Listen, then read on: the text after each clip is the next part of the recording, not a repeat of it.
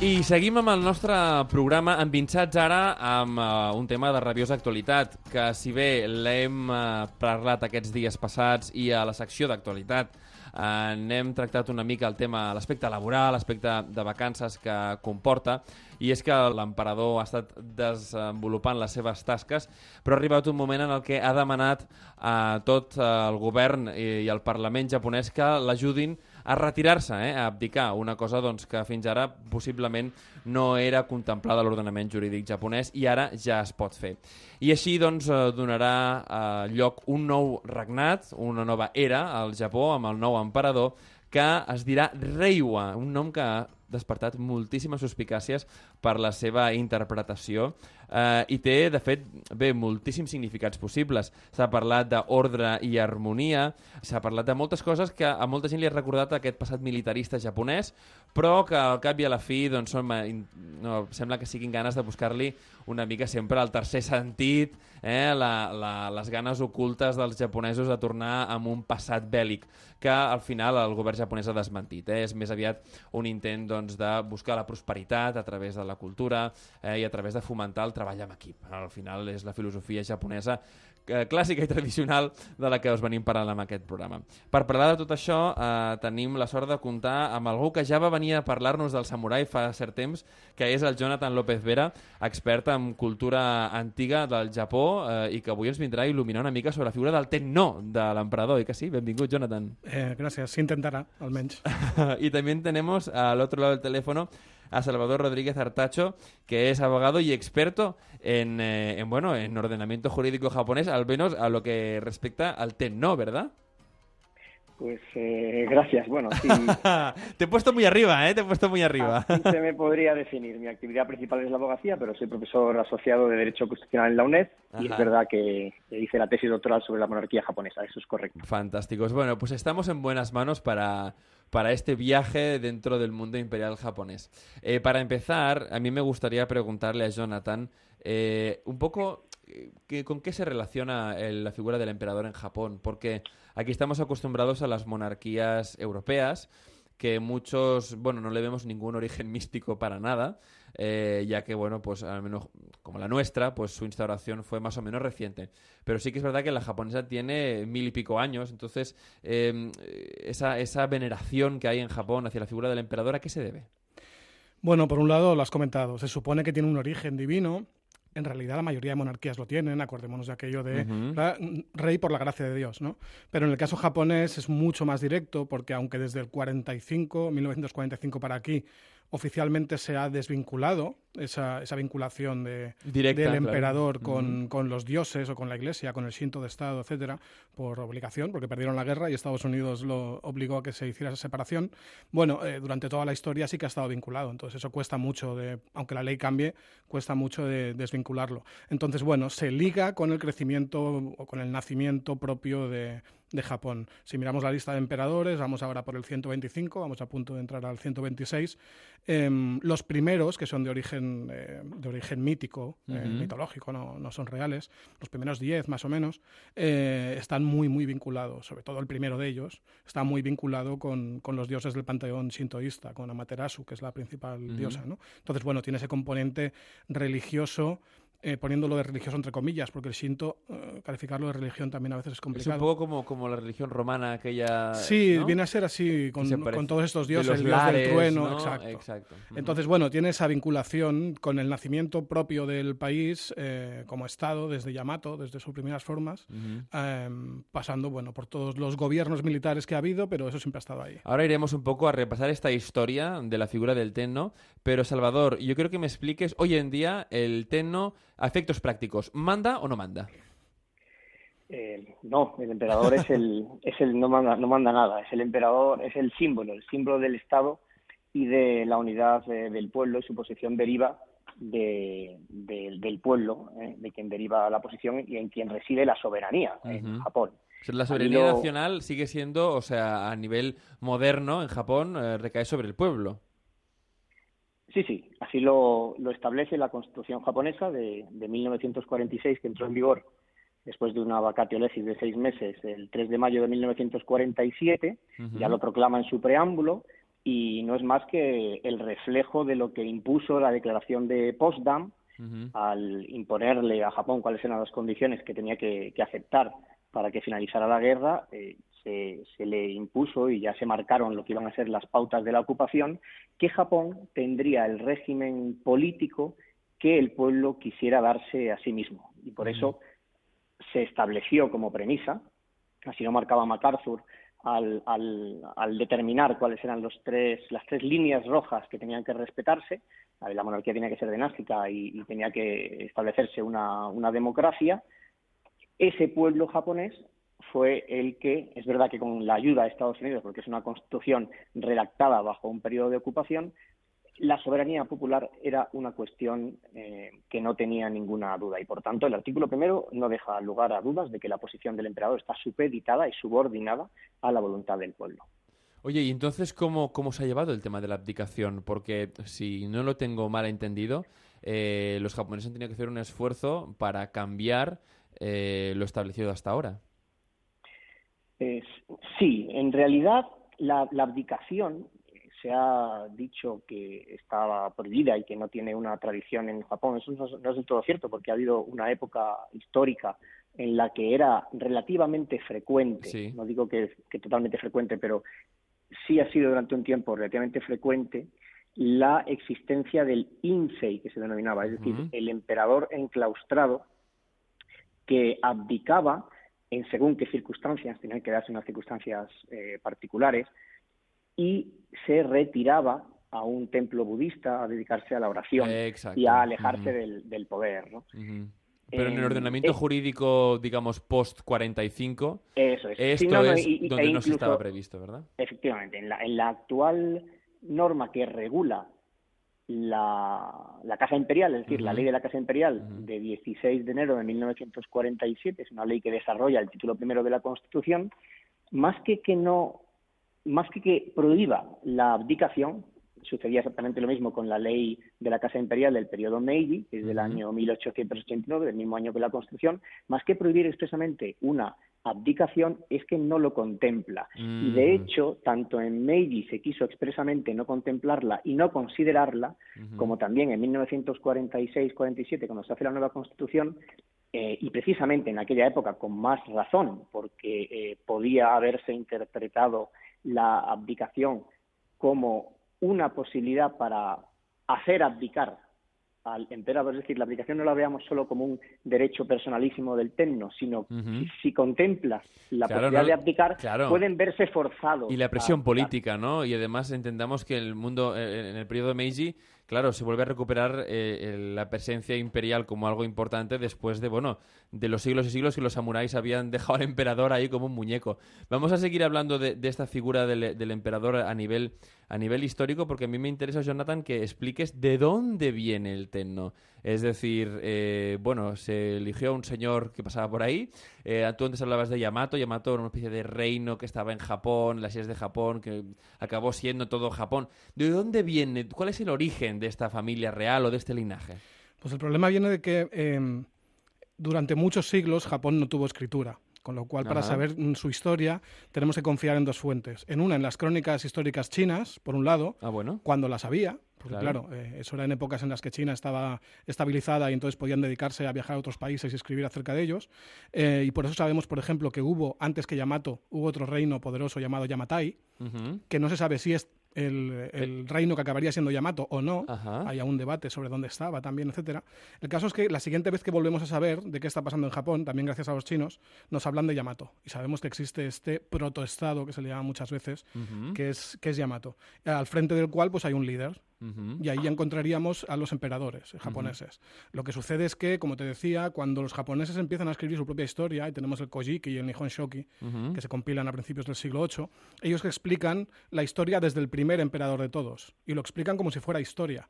Pero sabemos que a partir de cierto punto, de lo que nos cuentan esas crónicas, es historia, pero que antes de ese punto es mitología. Entonces, los primeros emperadores, el primero de todos, eh, Jimmu, se supone que es el nieto o bisnieto, ahora no recuerdo bien, de, el nieto a su mismo tiempo de Amaterasu, que es la diosa del sol.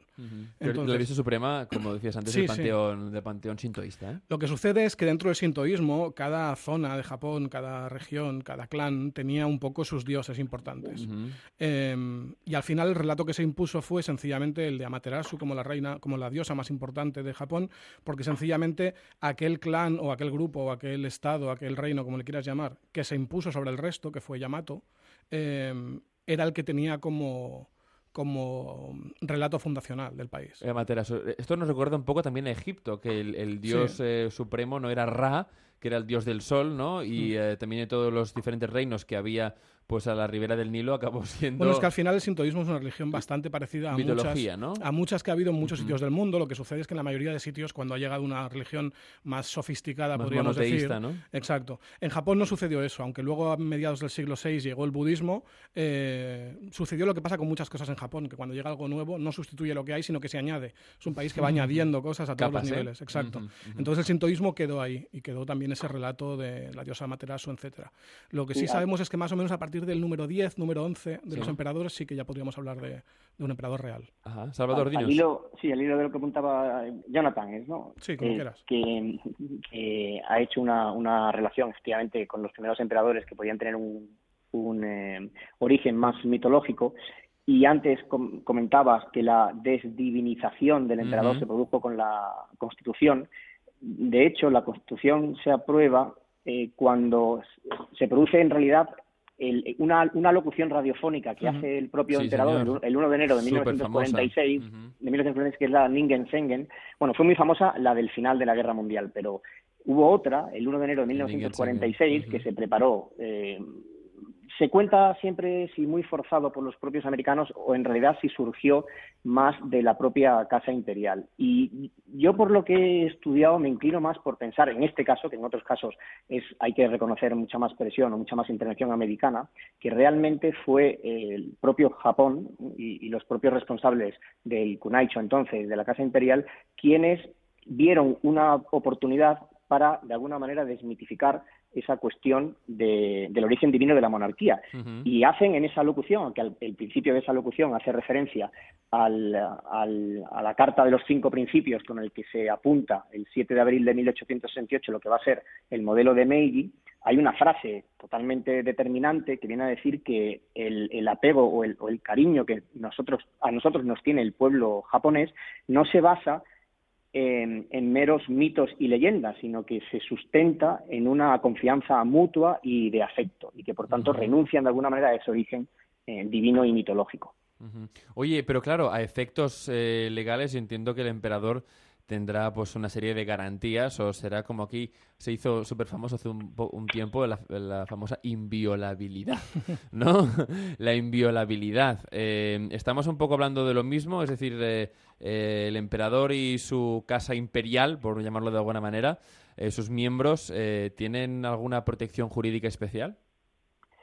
El, régimen que se utiliza en Japón es el común a las monarquías. La razón por la cual los reyes son irresponsables es porque no tienen poder. Donde hay poder hay responsabilidad, sin la I delante, y donde no hay poder, pues lo que hay es irresponsabilidad. Del momento en el que los, el emperador en Japón, que es simplemente el símbolo del Estado y de la unidad del pueblo, que todos sus actos, igual que sucede en España con los actos del rey, son refrendados por el ministro de turno en nuestro caso, o en el caso de Japón, todos los actos de Estado citados en la Constitución y el emperador no tiene ningún otro, deben llevar el consejo y la aprobación del gabinete, eso hace que la responsabilidad recaiga en quien refrenda, o en este caso en el consejo y aprobación del gabinete. Pero ese es el juego en, en las eh, monarquías, es decir, la irresponsabilidad se sustenta en la ausencia de poder. Claro. Claro. No, y de allí, digamos, pueden eh, llevar a cabo todas sus eh, facetas, ¿no? De hecho, se comentaba en varios medios, pues que bueno, que el emperador eh, de Japón ha ido a más eventos que días tiene un año. Es decir, que es un emperador muy trabajador, muy japonés, un emperador muy japonés. Queríamos preguntarle a, a, Jonathan también por un tema que, claro, que muchos de nuestros oyentes que a lo mejor no estén muy metidos en historia de Japón se preguntarán, y es, oye, el emperador mandó siempre, porque antes estábamos hablando de Yamato, ¿no? De este protoestado japonés, que luego acaba teniendo el soberano total, que es este emperador. Pero oye, el emperador no mandó siempre en Japón. Bueno, es que el emperador no mandó casi nunca. ¡Oh! Pobrecillo. Si, si miras la lista, la lista de los emperadores, quitando los 10 primeros mitológicos, o sea, hablamos de 115, son Ujú, muchos, que hayan mandado, mira, no me atrevería a decir que se cuentan con los dedos de una mano, pero con los de las dos seguro que sí. Ya. Porque ya desde un principio eh, siempre ha habido figuras en la corte que lo han, que lo han controlado, familias muy poderosas como los Soga, eh, una familia de origen coreano, eh, o después los Fujiwara, una familia muy famosa, Sí, señor del em, norte. que Ujú. los controlaban, pues bueno, hacían casar, por ejemplo, tú eras un Fujiwara, el señor de la casa Fujiwara, casabas a tu hija, a tu hija pequeña con el hijo del emperador, Y con lo el cual... emperador siguiente tenía Sí. sangre Fujiwara, claro. Eh, luego, aparte, también estaba la figura del regente. Muchas veces estos emperadores eran, eran niños, eran menores de edad, entonces había un regente que es el que mandaba de facto, dijésemos. Sospechosamente, a veces ese emperador niño, cuando cumplía la edad para mandar solo, moría por alguna enfermedad o por algún accidente y seguía mandando el regente. Después, la figura que ha dicho Salvador de los emperadores enclaustrados, muchas veces desde el claustro, desde, desde el monasterio en el que estuvieran, también mandaban y ejercían una gran influencia sobre su hijo, que era el emperador actual. Después, cuando ya llegan los, eh, los gobiernos samuráis, a partir de finales del siglo XII con los Minamoto primero, eh, hay más claramente todavía, manda el shogun, e incluso dentro del shogunato hay, también hay poderes diferidos, llega un momento que el shogun tampoco manda y se inventa la figura del regente del shogun, que es el shiken. O sea, tenemos, en Japón siempre hay, el poder está muy, muy diferido, no se sabe quién manda, manda todo el mundo y no manda nadie. Está muy bien. Y Ajá. por eso, luego, por ejemplo, hay un, un periodo muy breve en la historia japonesa de tres añitos, que es Sí. la restauración Kenmu, que ahí sí que hubo un emperador que quiso mandar, eh, le dejaron tres años, no lo hizo demasiado bien, y luego nos vendieron, en- o vendieron en la, la moto de la restauración Meiji, cuando no se estaba restaurando nada, porque se puso un emperador al que no dejaron mandar eh, para restaurar el poder de unos emperadores antiguos que tampoco mandaban. O sea, es que realmente en la situación actual, que el, eh, que el emperador es como un monarca europeo que, que es... eh, En, Japón ha sido siempre así, ha casi, sido ¿no? siempre así, siempre ha sido una figura simbólica. Ajá. Los samuráis que gobernaron durante siete siglos le permitieron seguir ahí porque también les iba bien, les daba un- una legitimidad. Al Claro. shogun lo investía el emperador, entonces bebía Sí, de su legitimidad. Como un papa, ¿no? Un poco. ¿Me recuerda esto que un poco Pues un papa? Pues un poco parecido. ¿No? Sí, ¿Podríamos pues, decir, que es un papa esto o no? ¿Una especie Parece, papa? parece, parece al hilo de lo que estaba eh, comentando Jonathan que justo ahora y con la constitución nueva es cuando más respetuosos con la tradición se está haciendo y no tanto en el periodo Meiji en el que se hizo una Sí, sí. constitución como carta otorgada Sí. y donde el, el monarchisches Prinzip, ¿no? el principio este alemán prusiano, se- que, viene, a- que viene a determinar que el emperador es el dueño y señor, es el soberano, es la figura inviolable y sagrada, que es lo que consagra de alguna manera la constitución Meiji, es lo más lo más poco tradicional respecto a lo que es la, in- la Sí, sí. historia Aquella precisamente de la constitución, monarquía. aquella constitución Meiji era formalmente un regalo del emperador a sus súbditos. En cambio, la de ahora realmente es más parecida, la situación es mucho más parecida a la que ha sido a lo largo de toda la Ahora es historia. más manifiesta y además más aceptada, ¿no? Es decir, en todo el mundo hay monarcas, pero que tienen este papel eh, simbólico, representativo, quizás también a nivel pues de negocios para el país o de acuerdos comerciales. Sí. Y ahora digamos que Japón está más, eh, bueno, pues más reflejando esa realidad de una forma, pues bueno, con menos eufemismos quizás, ¿no? Más Sí. directa, con lo que ha sido siempre su historia, por lo que, por lo que comentáis, y también un poco a la, a la razón de lo que es la historia. Antes de, de pasar a los consejos, a los consejos eh, de los viajes de Erika, que ahora, ahora pasaremos un momento a hablar con ella, eh, me gustaría saber esto que se discute muchísimas veces sobre el origen Uf. de los reyes de Yamato, ¿no? Porque de los reyes de Yamato se pasó a la famosa figura del emperador, Sí. pero ¿de dónde vienen? Porque antes tú has comentado que el, clan Soga, un clan antiquísimo de Japón, venía de Corea, ¿no? Y Sí. el clan Soga supongo que también mezcló su sangre con los emperadores y tal. Em, ¿Qué parte, obviamente, de forma, pues, oye, eh, no se puede escapar a veces a la inmigración, ¿no? Y, y- Sí. y Japón está debajo de Corea, o sea, de alguna manera va a haber sangre coreana, ¿no? Pero ¿de qué manera está vinculada la Casa Real japonesa con Corea? A ver, eh, lo que es lógico, y aparte sabemos en qué momento llegaron los que son los actuales japoneses, ¿no? los que serían eh, los pobladores en el periodo Yayoi, ya estaban allí antes los Yomon, eh, lógicamente llegaron del continente y llegaron desde Corea. Si a Corea habían llegado desde otras zonas, Claro. sobre todo los lingüistas que estudian el origen del idioma japonés, lo relacionan con las lenguas altaicas, que son las turcas. de- eh, lo y que no está- con el chino, ¿eh? dice que, que No, no, no. el chino tiene, se parece más el, el castellano casi el catalán que, que, o, el, chino. o el euskera, que hay Exacto. incluso estudios sobre el tema. Eh, bueno, está claro que los japoneses no vienen de Japón, está claro, ¿no? Todos venimos al final de algún sitio de África. Pero bueno, el tema de la monarquía, de la casa imperial, es peliagudo, es polémico. Claro. Es uno de los motivos por los que la mayoría de Kofun, de estas grandes tumbas antiguas, eh, pertenecen a la casa, a la agencia de la Casa Imperial y no permite que los arqueólogos investiguen y es por esa, ellos seguramente sí que lo han investigado, yo creo que ellos sí que han entrado. Eh, bueno, es por un miedo seguramente a que allí se encuentren pruebas de ese una origen desmitificación quizás de ¿no? ese origen coreano que al final tampoco pasaría nada no porque yo claro si me lo preguntas a mí desde mi punto de vista no, pues no pasa nada lógicamente es que son está claro que no son de allí nadie Claro. es de nadie es de aquí hombre y además viniendo estando en una isla no porque Claro. está claro que nadie va a surgir de una en una Claro. isla por por arte de magia Eh, si alguno de vosotros eh, está pues bueno pensando eh, visitar Japón y ver aquellos puntos que son más representativos quizás de del mundo imperial de lo que fue y de lo que es hoy en día no os podéis perder estos pequeños consejitos que nos da Erika Hatamoto de JTV Hola Ramón, ¿qué tal? ¿Cómo estás? Pues sí, mira, lo que os recomendaría visitar, o vamos, lo que les recomend- les recomendaría a todo el mundo que vaya a Japón para conocer un poquito más de cerca lo que representa la figura del emperador y de la familia imperial, sería sobre todo el Palacio Imperial de Tokio, bueno, realmente lo que son los, los jardines orientales del palacio, que son los que están abiertos al público, dado que lo que son lo que es el interior es la residencia de la familia imperial actualmente, con lo cual no se puede visitar. Y luego el Palacio Imperial de Kioto, que antiguamente, hasta que la capital se trasladó a Tokio, era la, la antigua residencia de la, de la familia imperial japonesa.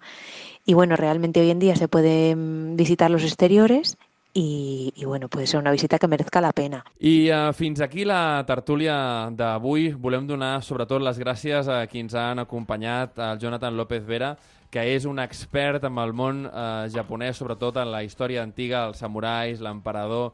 Moltíssimas gracias por acompañarnos, Jonathan. a vosotros por convidarme Fins la propera. Y también saludamos y damos las gracias eh, por darnos ese insight jurídico tan positivo y además que creo que es tan necesario hacer pedagogía jurídica desde la radio. Gracias, eh, Salvador Rodríguez Artacho, por darnos esa visión 360 sobre el emperador hoy en día. Muchas gracias. Al contrario, gracias a vosotros. Hasta la pro fins la propera. Made in Japan, el programa sobre cultura japonesa d'Onda Cero Catalunya.